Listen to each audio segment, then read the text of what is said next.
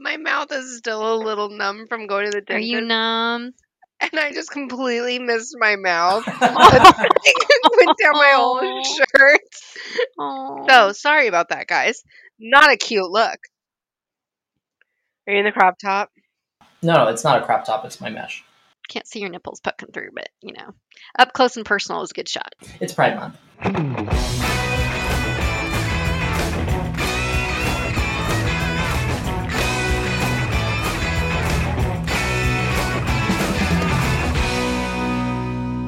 Welcome to Holy Spirits, the show where we're not going to heaven, but you might be. My name's Mike. I'm Tara. I'm Heather. And today's Holy Spirit is a beautiful mishmash of things that make us feel luxurious, sexy, and attractive. I'm drinking a gin and soda, personally. I don't know why that makes me feel any of those things, except that this is like really, really nice. I guess it's not a soda, it's mineral water, but Cheryl gave it to me, my neighbor gave it to me, so it's beautiful. D- stuff. does it have a twist? It needs to have a twist. I mean, are you just twist. drinking it straight? I just yeah. What's up? It's got gin and mineral water. It's What do you want got from me? gin and mineral. Do you have a twist? No, Literally, you have I'm no gay. flavoring to that at all. the mineral water has like lime flavoring in it. Oh, okay. Oh, okay. All right. Okay. Okay. Should have led with that. You need to lead with that. But I mean, I would drink it straight because I'm a basic bitch. I mean, honestly, it freaks me out a little. I have to have at least when I go to the bar and order like a gin and tonic, I am like, and a handful of limes, please. And I'm just, Just- like, A bowl full. yeah. I'm I, just I like, can run downstairs and get a twist, you guys. It's fine. no. I would really appreciate it if you would go get yourself a twist. I'm doing cherry Seven Up with gin, which is basically a cherry limeade with gin. That sounds terrible. Really, it's fantastic. That sounds good. I mean, cherry and gin. I guess I'm just not convinced. Okay, what do you got, Heather?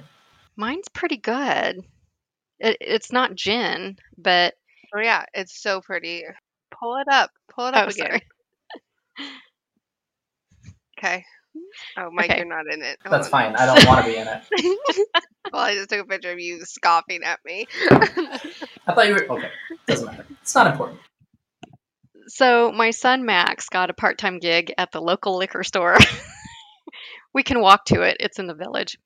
And so I was on a walk, you know, stopped in say, "Hey," and see what they had. And they had like these frozen drinks in the freezer, and all you had to do was grab it and like squish it, you know, and it becomes like a slushy. I can't remember what kind I got, but it's pink. It's really pretty pink. And um but I added some Malibu rum to it and some Sprite. And I'm drinking it with these really pretty little paper straws. So it's really good.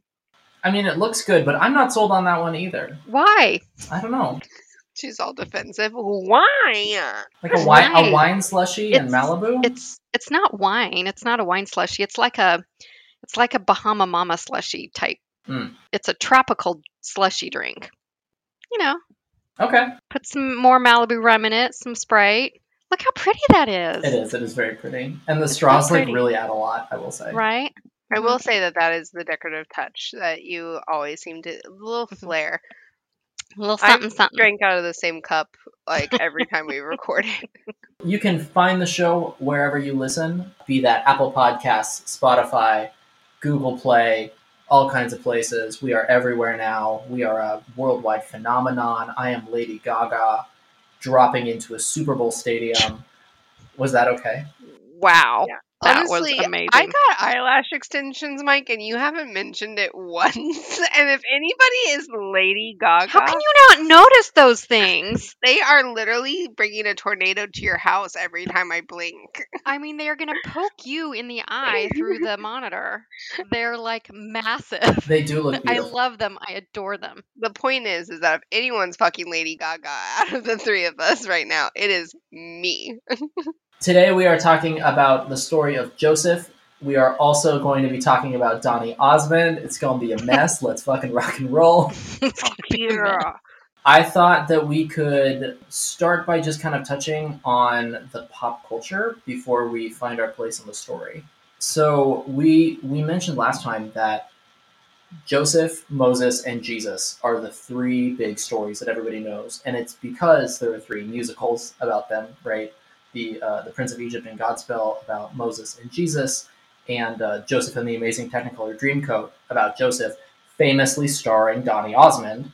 And uh, I, I thought that I'd bring that up because my cousin actually sent me screenshots of her daughter's book that has like the Joseph story, and so that you know it's like kids learn about the Bible, blah blah blah. And this is the most one of the most told stories in the Bible, and it gets watered down a lot, and a lot of the stuff gets kind of distorted. Where you know being sold into slavery gets really underrated, and the conclusion of the story is really weird. Like this is um, a story that's very frequently taken out of context, and it is really interesting, and it is a very good story in my opinion. But it's one to watch for. Uh, okay, so would either of you care to tell us what is going on with Joseph right now? Where we are in the story. They tried to kill him. Oh yeah. They threw. Is he out of the well? He's No, out no, of the no, well. He got sold to Egypt. He got sold to Egypt. Mhm. Yep. Mhm. Yeah, he got sold to a bunch of Ishmaelites who then might have sold him several times or just sold him directly to Egypt, but it doesn't matter. We are in Egypt at the uh, captain of Pharaoh's guard, a man named Potiphar. Can we talk for a second? I don't feel like I addressed this in the last episode. On when he was in the well, all I can envision is him being the like the girl in the ring, the Oh, horror shit. movie. That's terrifying. I only saw the ring once. You'll have to walk me through it. So the little girl, she gets like thrown into the well. Like I think her mom kills her or something. I don't remember. Oh. Spoiler alert. They throw this little girl. She's like I don't know, ten or so.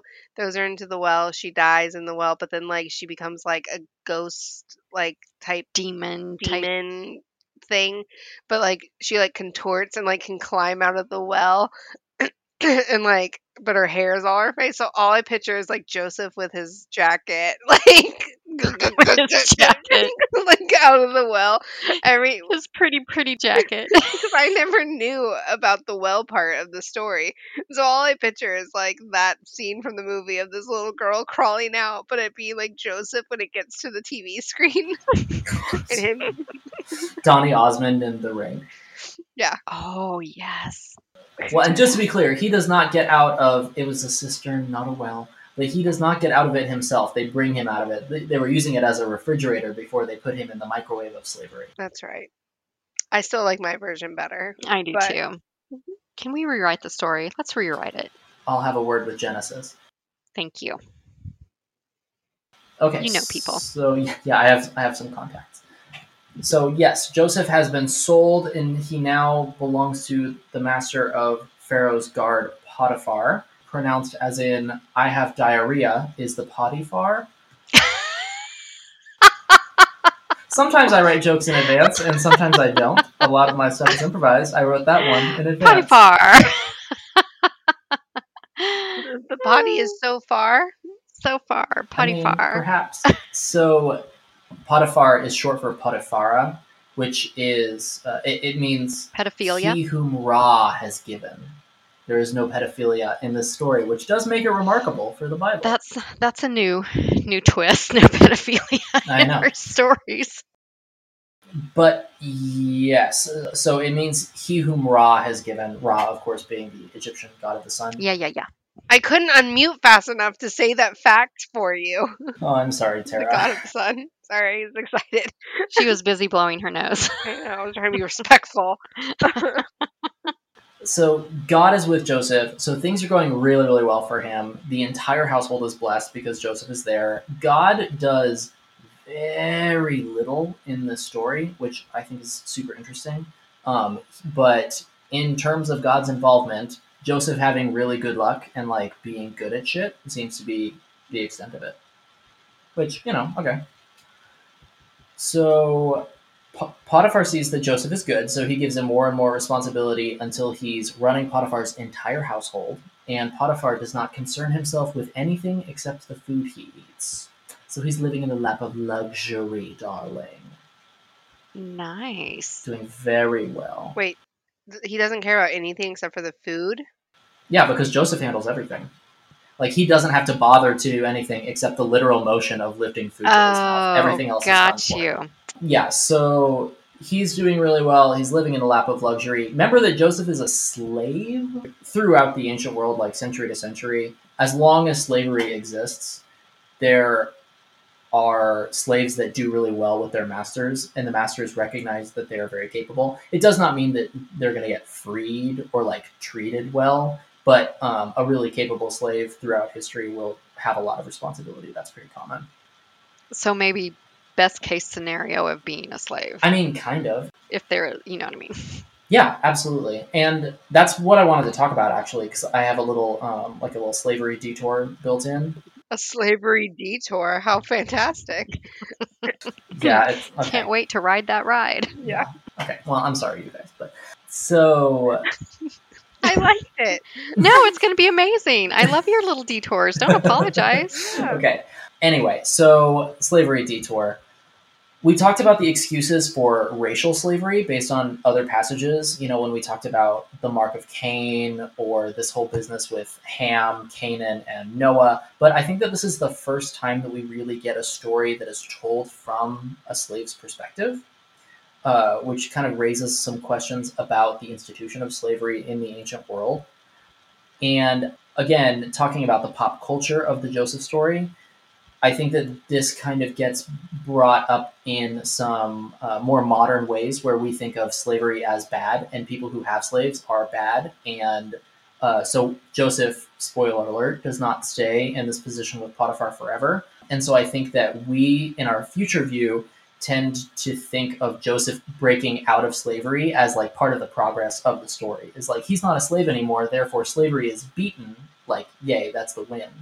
Um, that's really not the way that they would have thought about it, like in historical times. The story does not in any way condemn slavery, and it's kind of implied that there's like a good slave, good master relationship if things go smoothly.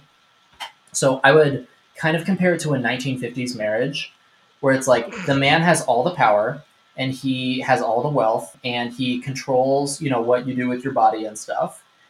But you know, if you as a woman like are a good wife, if you put out enough, if you clean the house enough, then he won't beat you. He'll be happy, you'll be happy. Like if you settle for your lot in life, then it's a harmonious relationship.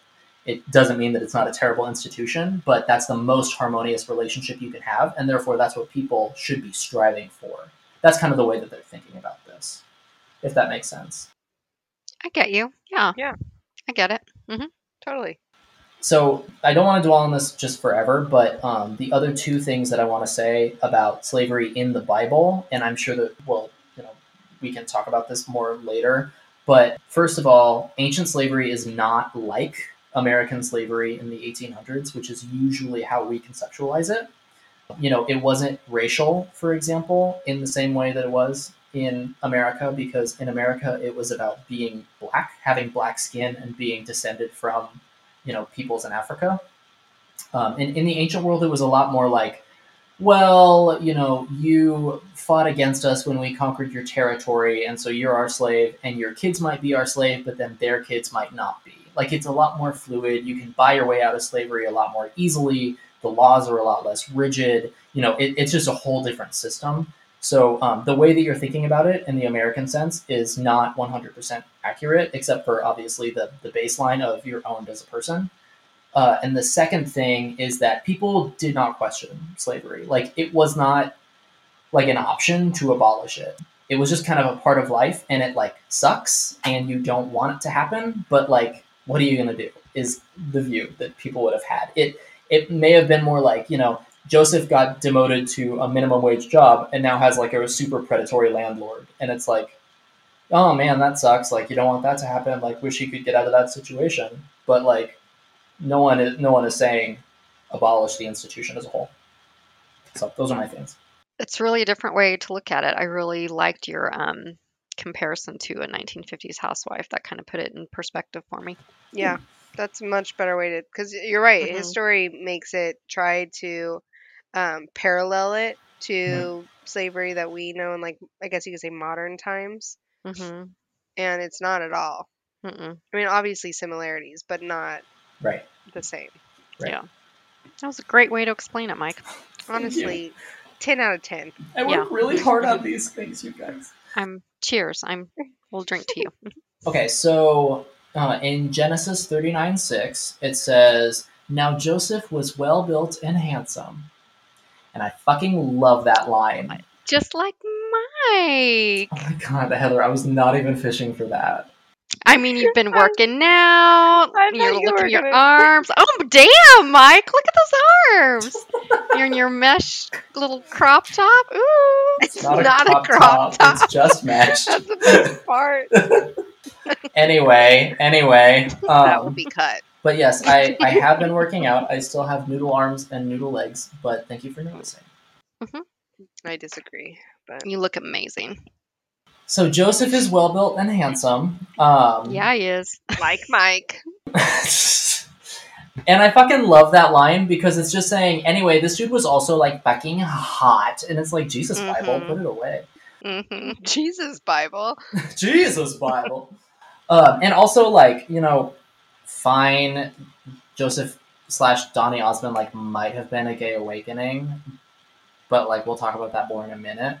Um, which honestly, can we take a break and do a Donny Osmond fact? Yeah. Oh, yeah. I grew up watching the Donny and Marie show. Did you guys know? This is one of my favorite facts. Did you guys know? It's so stupid that Hold on, let me get my drink. somebody put this on the internet and thought and thought this was interesting. Did you know that Donny licks the salt off of his pretzels before he eats them? Oh, I did not know that. God. That is such a good fact. Sarah. How? Like, That is so hot. so I'm just envisioning him with like a bag of pretzels and just be like, eh, eh. Tara, you know, Oh he, no. you know he breaks them into pieces and throats them. Oh. No, I'm envisioning him with a huge soft pretzel from like Annie's pretzels or something, just going to town, Pretzel. Uh, dipping it in the cheese sauce, you know, and it's dripping down his chin. so gross. It's like covering in a nacho cheese. Okay. anyway. It's like the scene from Flashdance with the with the water, but it's cheese. with cheese. the cheese.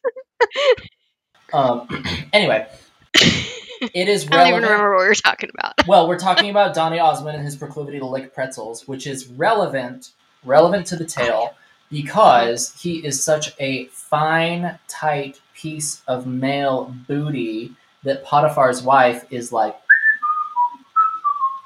she is Mhm, looking at him, she is wanting him, she is lusting for him. I mean, you've seen pictures of Donny Osmond in his younger days, right? Oh, oh, Yes. put a pin in that thought, please. Put a pin in it.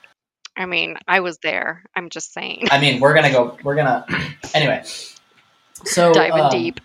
Potiphar's wife, she asks Joseph to come to bed with her, Yeah, she does. and he refuses because Potiphar has trusted him with everything, and it would be a, a betrayal of Potiphar's trust, but it would also be a sin against God. So he's being very virtuous, and she's just like thrusting her lady parts at him. And um, Wait, is he allowed to say no? S- If he's a slave? which is a fascinating predicament. He's I- not her slave. yes. Oh. because technically he is. Potiphar's slave, and because as a woman, Potiphar's wife would be his property too. So that's just property on property crime. Mhm. Uh, all of it is terrible and dehumanizing, and all the institutions are terrible and dehumanizing. Mhm. Okay. So she keeps trying, he keeps refusing, and he tries to actually stay away from her. In the Bible, she goes without a name. In the Quran, the Islamic tradition calls her Zuleika, which is a pretty name. But That's um, pretty. in the Quran, she gets super obsessed with Joseph, and her friends make fun of her because, like, obviously she is an Egyptian woman of some status. She's married to a very important Egyptian man, and she's like obsessed with this Hebrew slave who is inferior to her in like a million and one ways. And so they're like, haha, you like this loser. And uh, so what she does is she brings all her friends in for lunch and she gives them oranges. And the way that they're supposed to eat the oranges is with sharp knives. So she gives them all sharp knives. And then she has Joseph come to wait on them. And he's so sexy that the women get distracted and they start cutting themselves with the knives as they're trying to eat their oranges because they're so distracted. And by the end of it, they're like, "Oh, this is what you meant. This is okay. No, Mhm. okay, you're right. Damn." And you're like, I told you, bitches. so they're bleeding all over the place. And Joseph is just sitting in the corner licking a pretzel, and they're like, "Sploosh." I don't know if they still have their Donny and Marie still have their show at the Flamingo. I'm assuming They, they, do don't. not. 11 years running, it is over now. Um, however, when he still was at the Flamingo, he used to at the um like after rehearsals or like before shows and stuff like that, he used to jump on tabletops and dance for women at the Flamingo. Nice. So, Mm-hmm. like Huh. our buddy Joseph, he made some women probably cut their oranges a little too deep Oh, at yeah, they Flamingo. Mm-hmm. You go, Donny. You go, Joseph. I'm really rocking these Donny facts. Yeah, you are. You are. are. You guys, you guys can let's go ahead We and can, sit we can down. suck it. yeah, you guys obviously are not my level. Mm-mm. No, obviously not. My closest thing to a Donny Osmond fun fact was talking about how Joseph has a lot of brothers and Donny Osmond has a lot of brothers because he has eight siblings and only one of them is a sister. That's not really that fun of a fact, and Tara is just like fucking creaming me like corn at this point.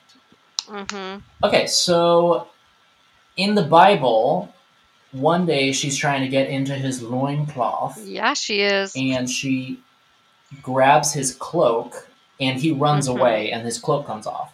So she shows her Oh. servants and is like, he came in to rape me. But then I started screaming, so he ran off. And that's what happened. That's why I have his cloak, and that's why he's gallivanting around naked. Just like straight up frames him for rape. Lies. Okay, that's not cool. Isn't that super not cool? That is not cool because I don't know. I have thoughts and feelings. Yes, absolutely. It like downplays the the women that really do get raped. Yes, and I feel like it happens it happens really fast in the Bible, of course, so we don't really like get to dive into it. She is absolutely portrayed as the villain in this story, as we will see in the upcoming video clip. But I feel like a lot of things are going unsaid too that don't necessarily exculpate her, but at least would like cut her a little bit of slack. I'm tempted to cut her a little bit of slack because she like yes is framing him for a crime and she absolutely has more power than he does even though she's also potiphar's property. Potiphar's probably going to listen to his wife over a slave. I mean maybe. Maybe he trusts joseph more than her but maybe not. Would hope. yeah. Hmm but she is also property and her livelihood and reputation are also very bound to her husband's view of her. So i feel like it is not inconceivable that she tries to get into joseph's pants because she kind of can't help herself. And then joseph goes to potiphar and is like your fucking skank wife. And that that creates negative ramifications for her. So maybe it was like a you know she acts on impulse and then she's trying to defend herself. That does not make any of it okay. As you say heather it mm-hmm. still is like very much minimizing the experiences of women who actually do have this crime perpetrated on them which is hmm extremely bad but maybe there's more to her that we're not seeing and she's a woman being demonized in the bible maybe that's my Take. I get it. You're you're a good man. I want to cut her slack. I want to like Zuleika in some way, or I at least want her to be like a like a Cruella de Vil, where it's like, oh, she's a bitch, but she's fierce. Mm-hmm. Mm-hmm. Yeah. So I don't know if I agree with Cruella de Vil being a bitch but fierce. specifically Glenn Close Just as it out Cruella. de Vil. Okay. Hmm. Okay. There we go. Okay. Okay, so obviously Potiphar is furious about this. So he has Joseph thrown into the king's prison.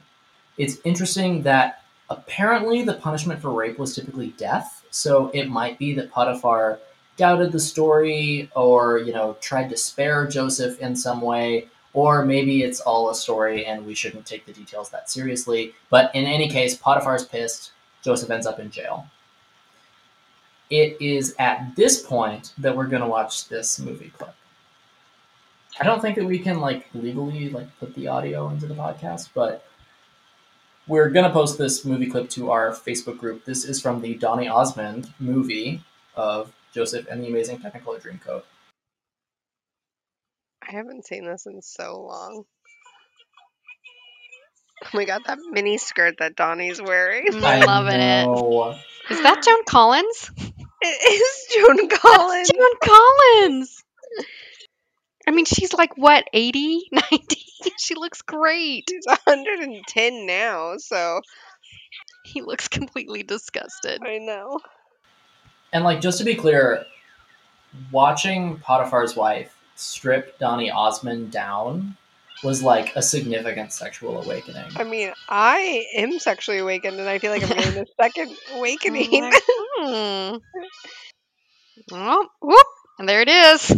oh, Oh, throw him back in a well.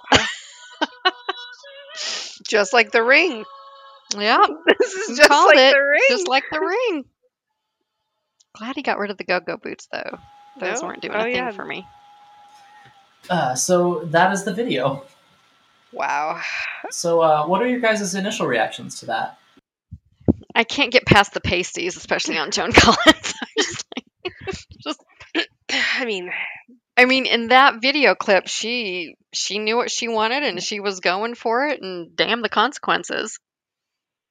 And Joseph was not a willing participant. No, he was but it seemed like he was just laying there.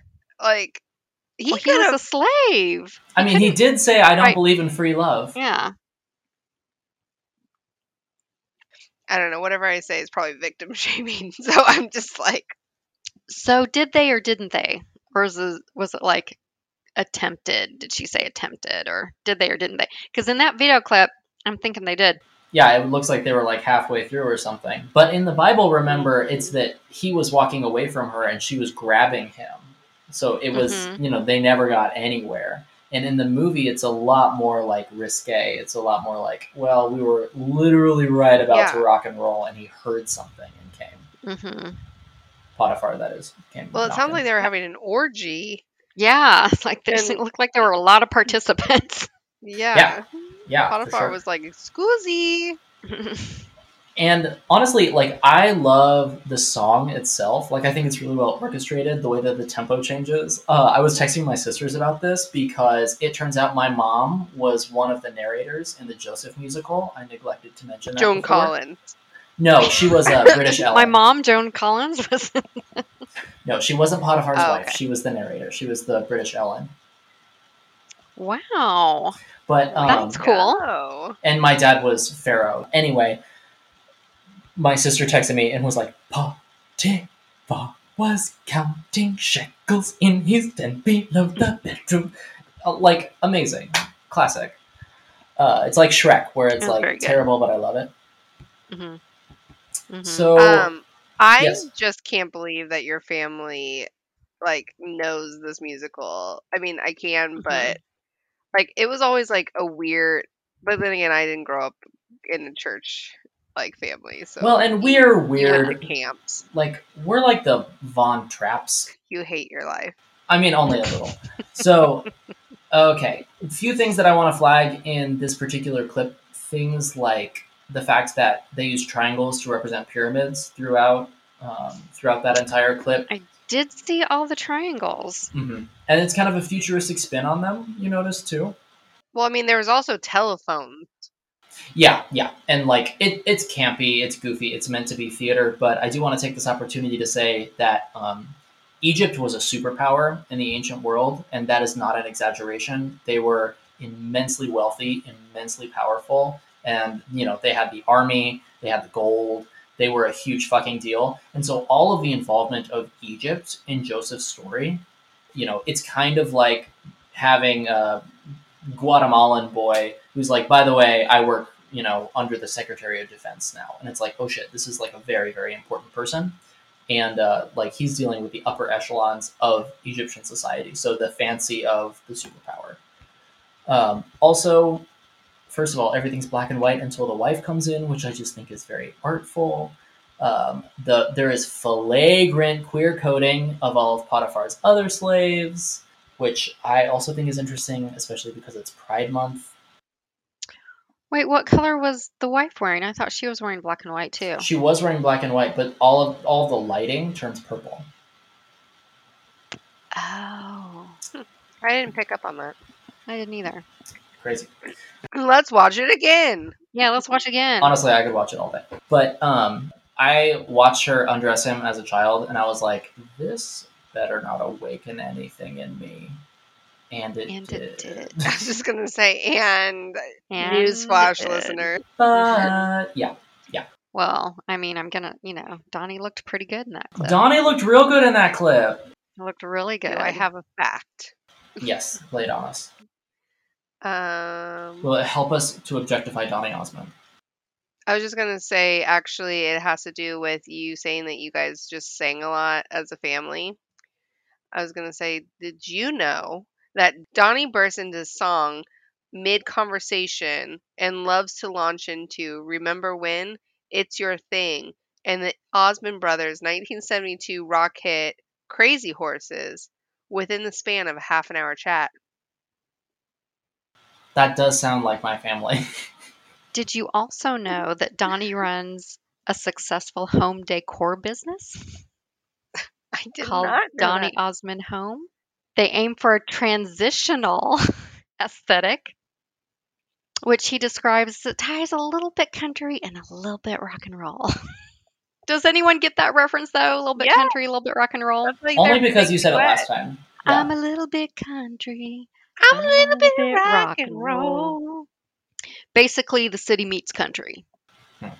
transitional. Do you know what I was remembering also when I was getting ice earlier? Is that Potiphar was played by a man named Marlon at our church, who was also in charge of the children's choir, and he is the origin of the "Gotta Pee, Gotta Pee, Gotta Pee, Gotta Pee Pee" song. It's amazing to me the things that my this this will be our cult song for this episode. Um, it's amazing to me what my parents would put up with when we were kids.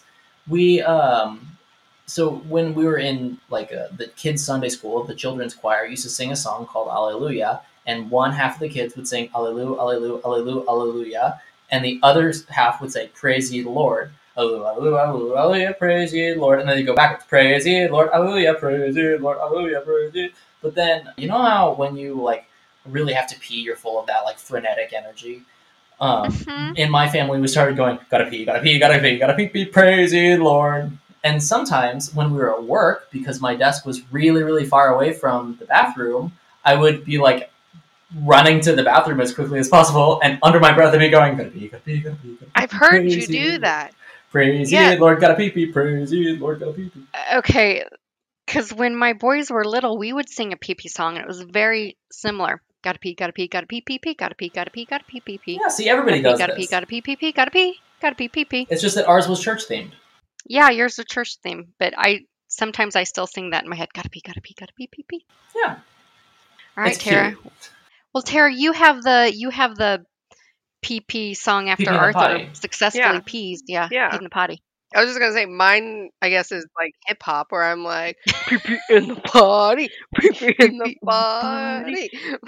like I guess you guys are wholesome, and I'm like pee in the party, pee in the party, pee in the party, and not your pants. Well, and I feel like ours are more like uh, a, I'm trying to contain my energy. Yeah, I'm trying like, not to pee my pants. Yeah. right. yeah. And Tara's like, let it go! yeah, I'm like this is your time.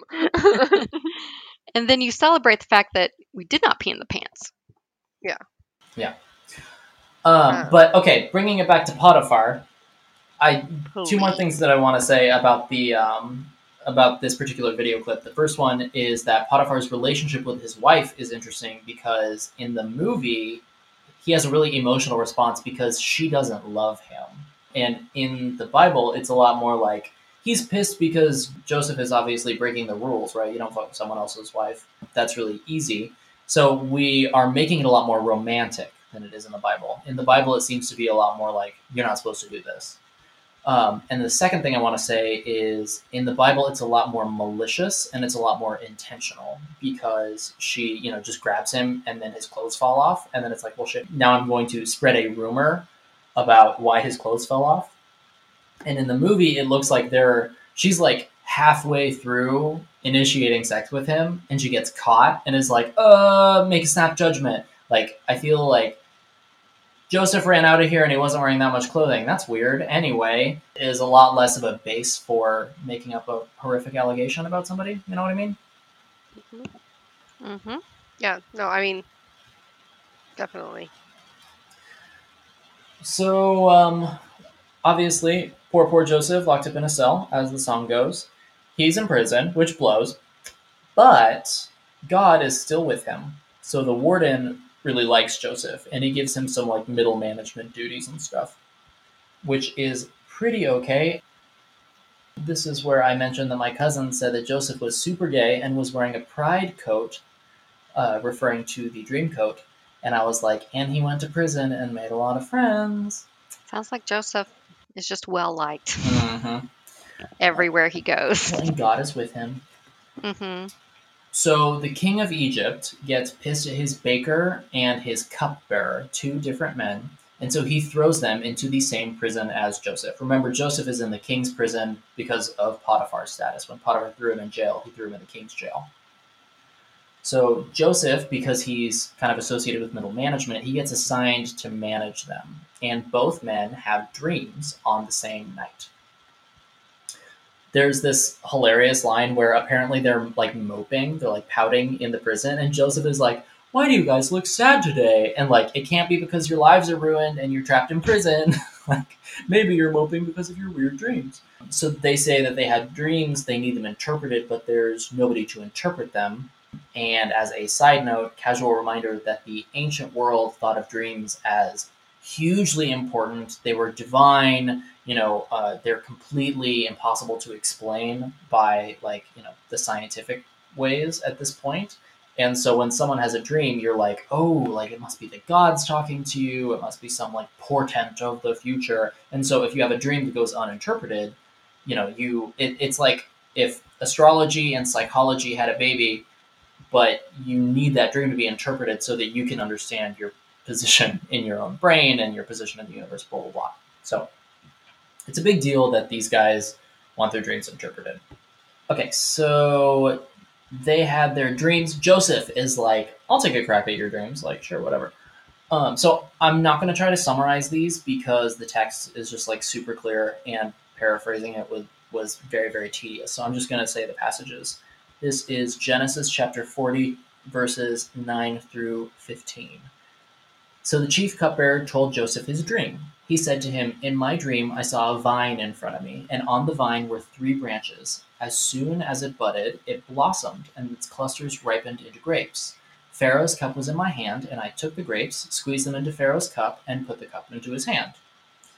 This is what it means, Joseph said to him. The three branches are three days. Within three days, Pharaoh will lift up your head and restore you to your position, and you will put Pharaoh's cup in his hand, just as you used to do when you were his cupbearer. But when all goes well with you, remember me and show me kindness, mention me to Pharaoh, and get me out of this prison. I was forcibly carried off from the land of the Hebrews, and even here I have done nothing to deserve being put in a dungeon. and I'm like, that is a that is direct Bible.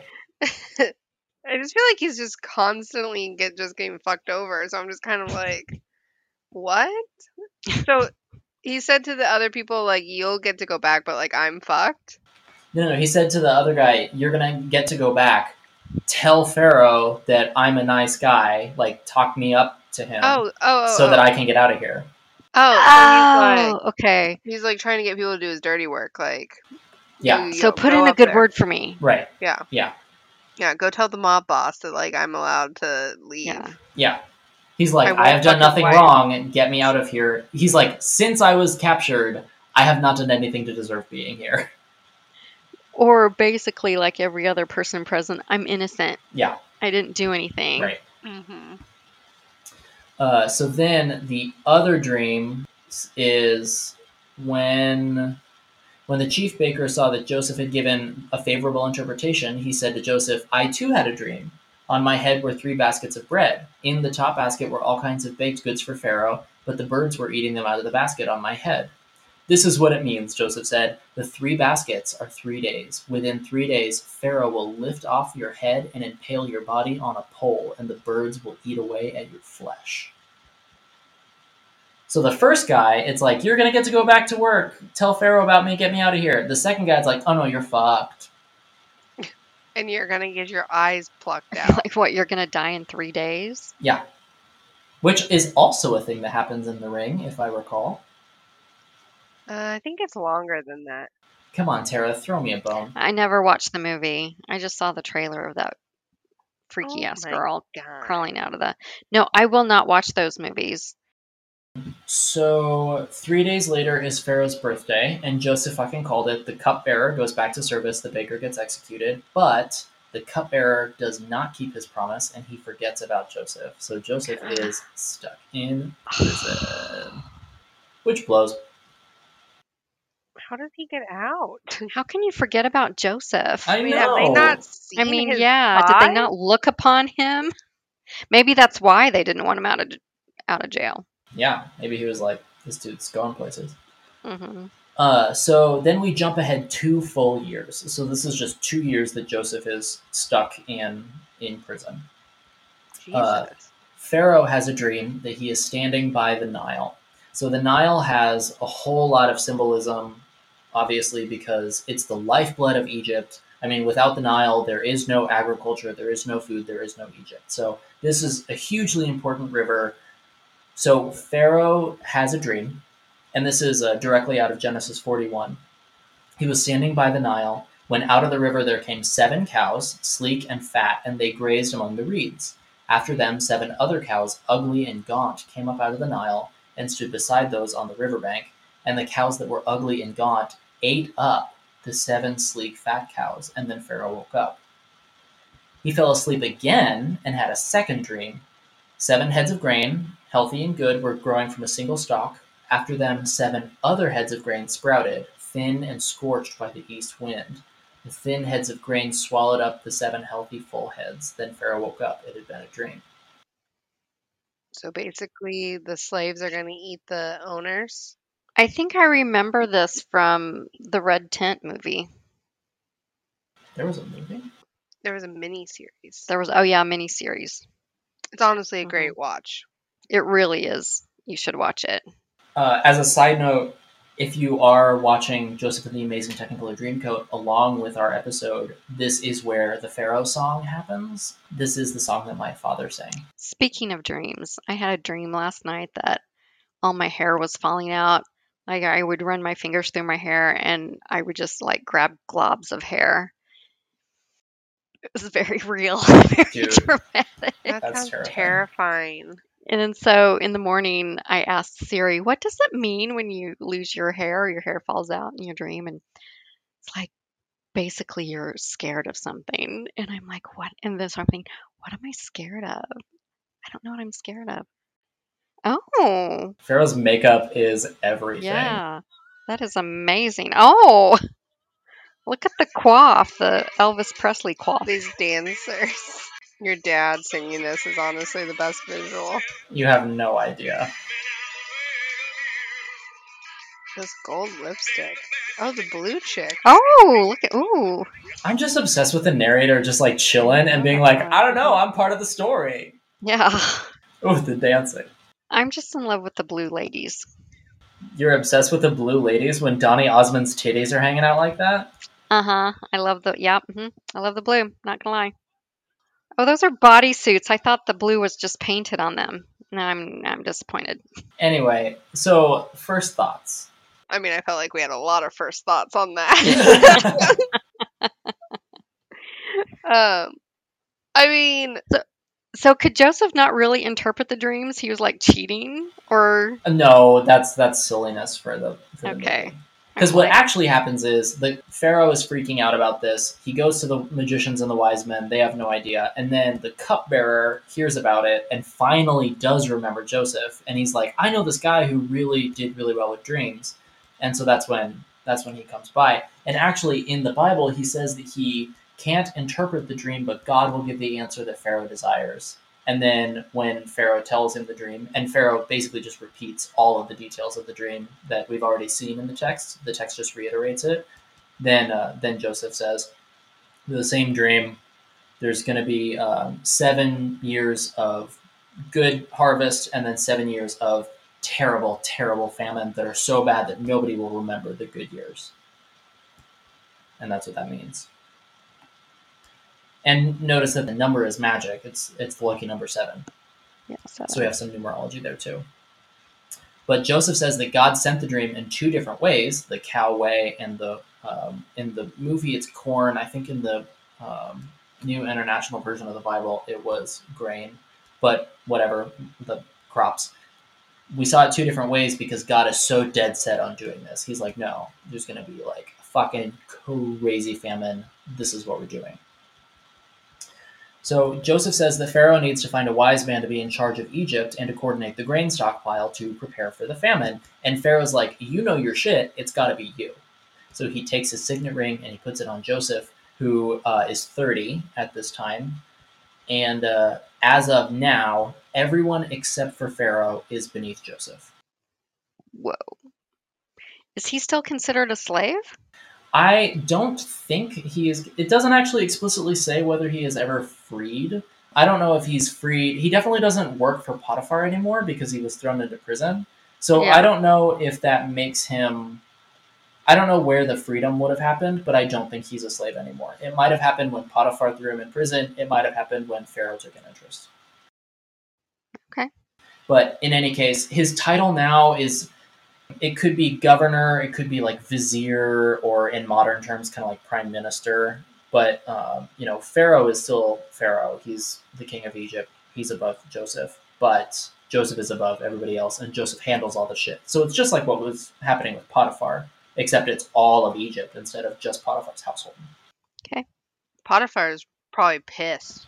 yeah, it's like that dude tried to rape my wife. Yeah. And uh, notice too, I mentioned that Egypt is just a superpower in the Middle East. Notice how this takes the superpower Egypt and puts it underneath one Hebrew man in the line of Abraham, right?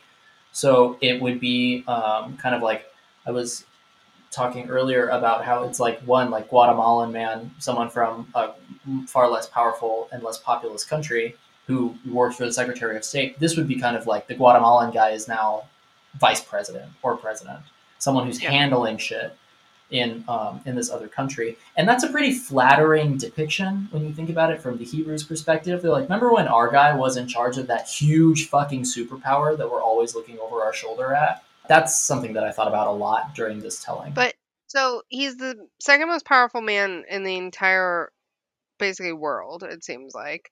And because Egypt is everything. And he doesn't go after Potiphar? Yeah, um, there is not really any other. There's a. I'm not going to mention it until later. Um, the name Potiphar comes back up, but it doesn't sound like he exacts any revenge, and it doesn't sound like Potiphar like has any say. Like it sounds like they just kind of parted ways, and I just, I guess they just never spoke again. I don't know. Hmm. I mean, honestly, he must be a man of God because I would Mhm. have completely been like, listen here, you shithead. Or I was accused of doing your wife, so I might as well do it. Heather's gonna I fuck your fucking wives. That's where I come from. like I was accused, I was punished. I might as A well do the crime. a little double jeopardy Yeah. scenario. Heather's Yeah. like, hide your kids, hide your wife. It's like I didn't do it, but now I'm gonna. Well, and it's worth saying too that it sounds like Potiphar and Joseph had a pretty harmonious relationship before. So it makes sense that he's not like, we were friends and then we had a misunderstanding and then we had a falling out, but I'm going to come back to ruin your life. Like, maybe a little drastic.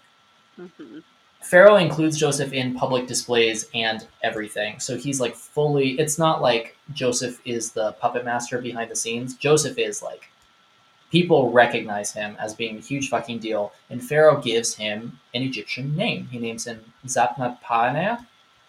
And it seems that this is an Egyptian word. Like it sounds Egyptian. It's not Hebrew, even though it's in the Hebrew Bible. But nobody knows what it means.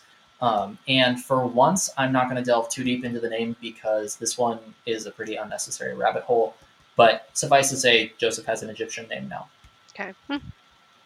I do. So now I want to take just a sec to talk about the uh, the history because there is no evidence of any of this. Um, none of it happening. There's no evidence of a Hebrew man rising into the echelons of Egyptian government. There's no evidence of a famine like this necessarily. Okay, well, I guess there. It's not that there are no evidences of famine, but there's no evidences of like a seven year of plenty and then seven year famine in such a prescribed way, if you know what I mean. Mhm. The um, the closest thing might be Imhotep, um, who rose in the ranks similarly to Joseph and actually designed the first pyramid.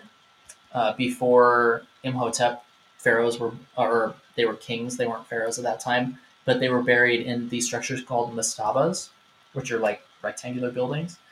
And uh, and Imhotep doesn't seem to have been royal or like important at all. Like he, it seems that he was a servant who rose through the ranks by merit alone and like did a lot of really good work for Pharaoh. And according to legends, he did help stockpile for a famine. But Isn't Imhotep the bad guy in the Mummy?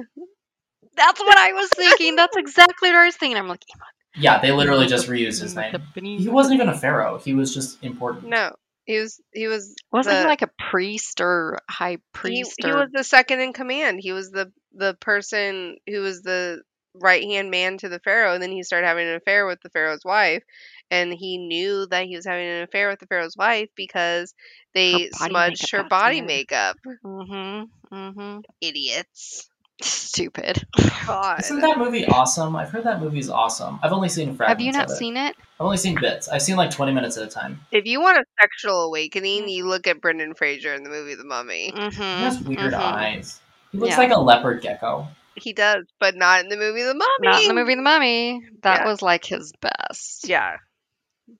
Anyway, so um, yes, Imhotep would probably be the closest thing to this version of Joseph. Obviously, Joseph doesn't build anything in the Bible, and Imhotep also lives. Even if you buy the Bible's timeline, Imhotep lives like a thousand years before Joseph should have lived. So, like, it just it doesn't really make any sense. Maybe the Israelites tried to map their guy onto Imhotep, but there's not really any evidence for that either. Like, all of this is kind of a wash. Um, it seems like all of it is legend, and it's really hard to nail any of it down.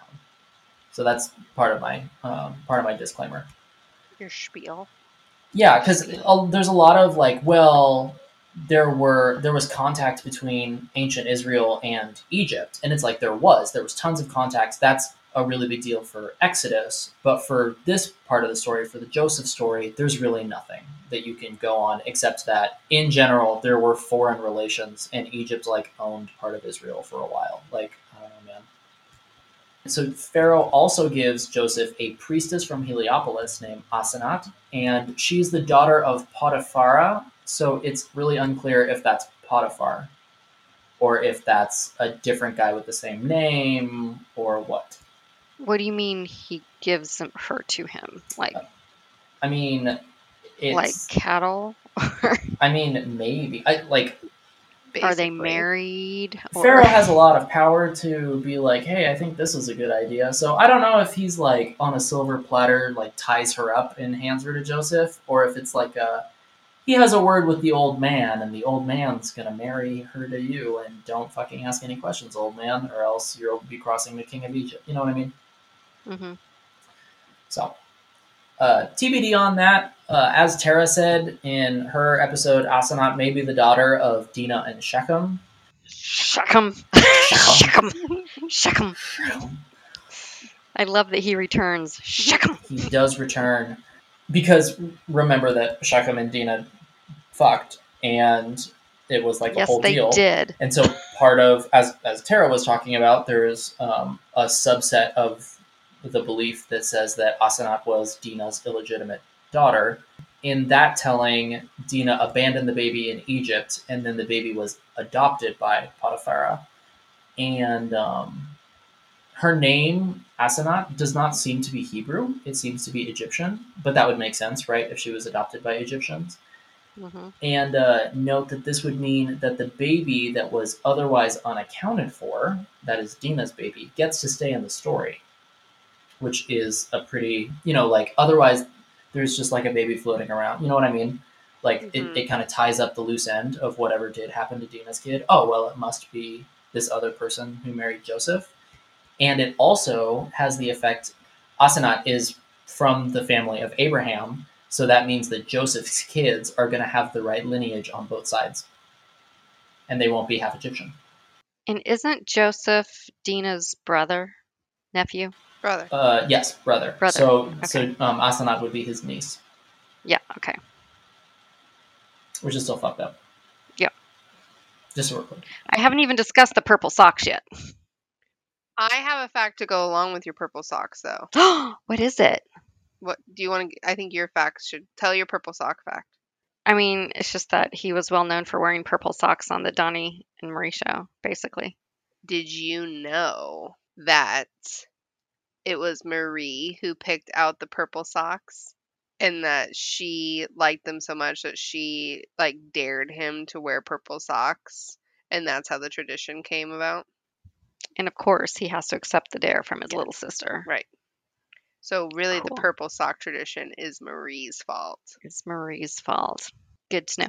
Where are you? Where are you searching all these Donny Osmond facts? Because I'm not finding these all this good stuff. Literally Tara.blogspot.donnyosmondfacts.com. I wish. No, literally I googled Donny Osmond fun facts and there's an article That's what two- I did. and there's an article from two and so I figured that you guys were doing that and so I went down to like the 10th one and there's an article from 2009 that they interviewed Donny and Marie and they each had to give 25 random facts about each other. That's probably the best article. It's probably the one you want to get your stuff from. That's amazing. And one of my favorite facts from Marie is that because there's no context to it except uh, I assume people who are big fans might understand this, but all she says was one time I stuck my thumb in Donny's back that one time because he was being a butt. That's the fact. like what? What one time? I know. I'm like, If he was being, Being a a butt. butt? yeah.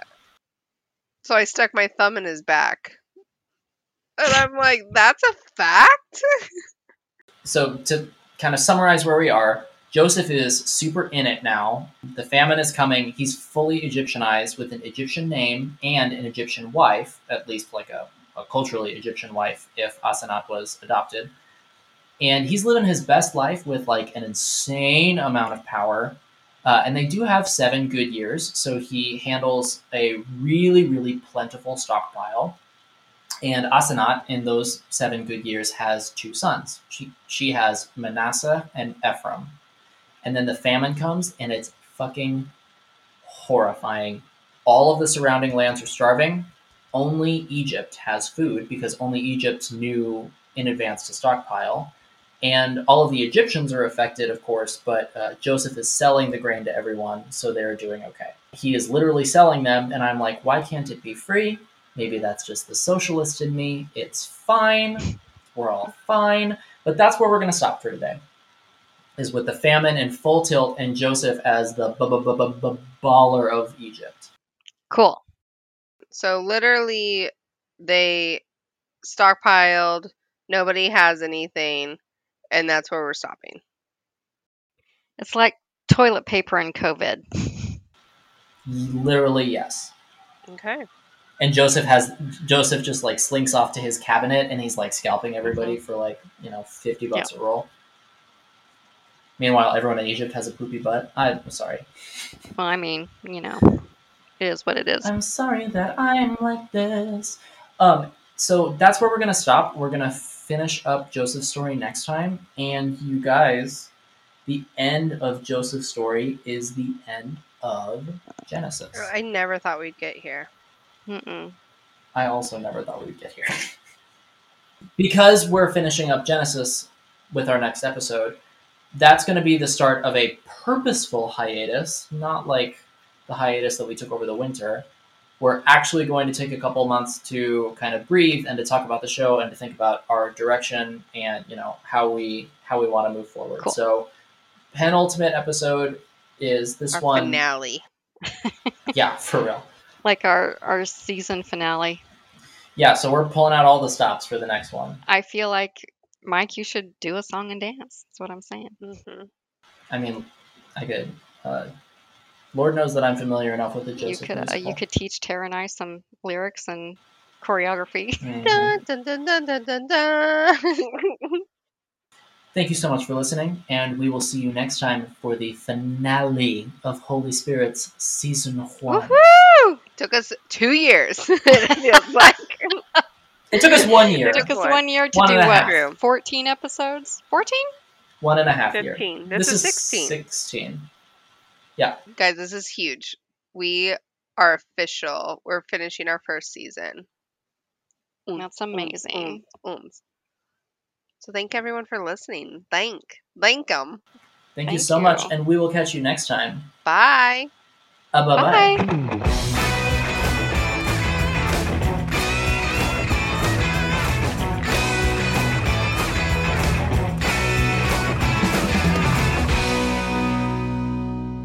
Wonderful. I do have a bonus segment. I'm going to try to make this as brief and clear as possible. Oh. Lord, what is it? Can So you just sing it?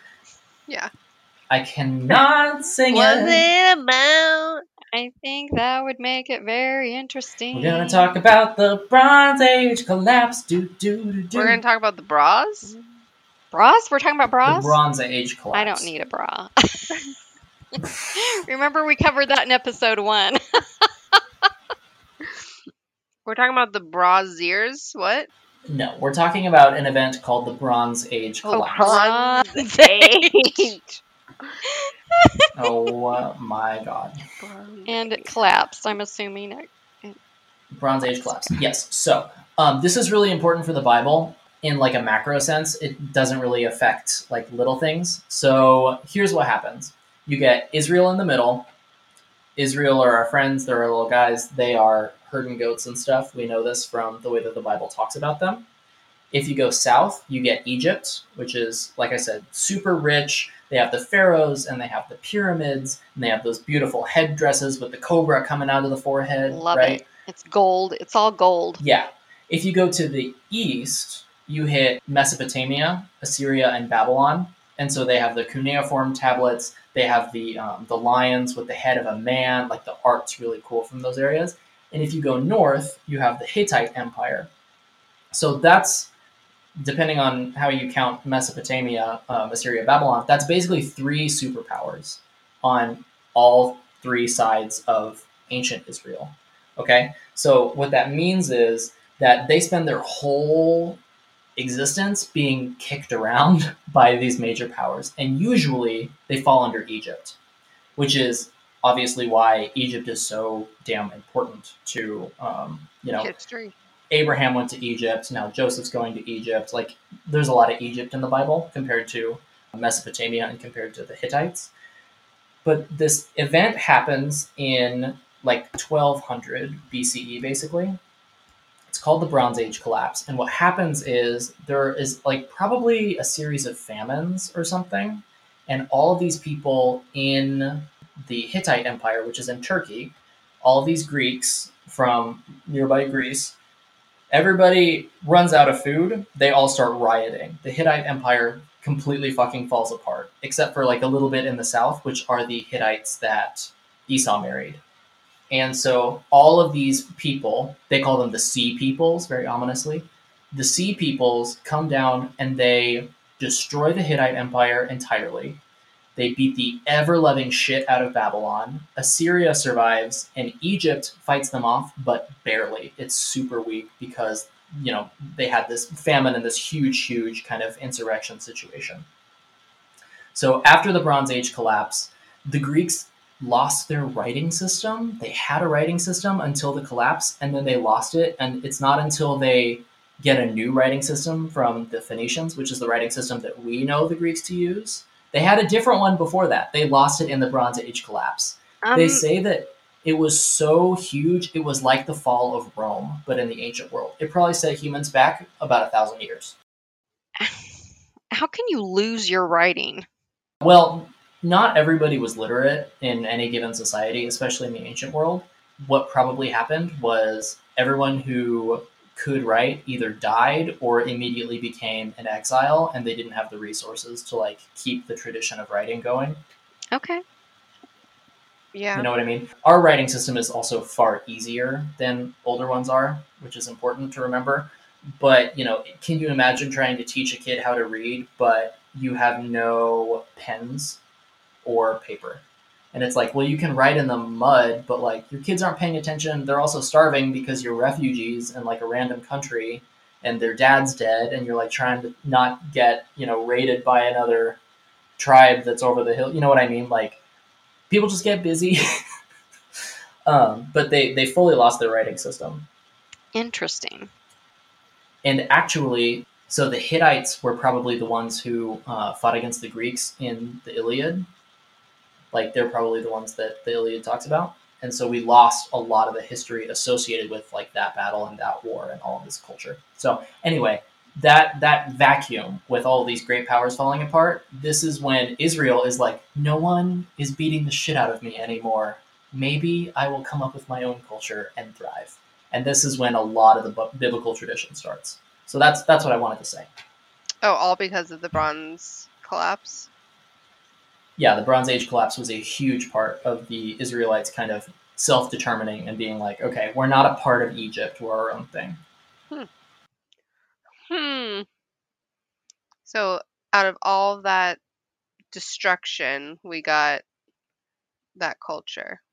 Yeah, that's a way to think of it. We lost a lot, but we did get But some. we got something. I mean, that's sad. And if you're interested in the ancient world in general, the Bronze Age collapse is super fucking interesting. There are a lot of kind of questions around exactly like who the Sea Peoples were and how they attacked and stuff, blah blah blah. But like the Hittites called the people um, to their west the Ahhiyawa, and the theory is that the Ahhiyawa are the Ach- Achaean, uh, which is what Homer calls the Greeks in the Iliad. Like they're super similar words. So anyway, I was just reading about that a lot lately, and I thought that I would mention it. Cool. So that's our bonus segment. Thank you for humoring me. No, actually, that's way more interesting than I thought it was going to be. Like, yeah, yeah, you made it sound like it's gonna be like yeah. Yeah. Like I'm, dry toast. yeah. Wonderful. Thank you so much for listening. We will see you next time for our finale. Ayo. Thanks for listening. Bye. Bye. Mwah, mwah. Uh, bye bye.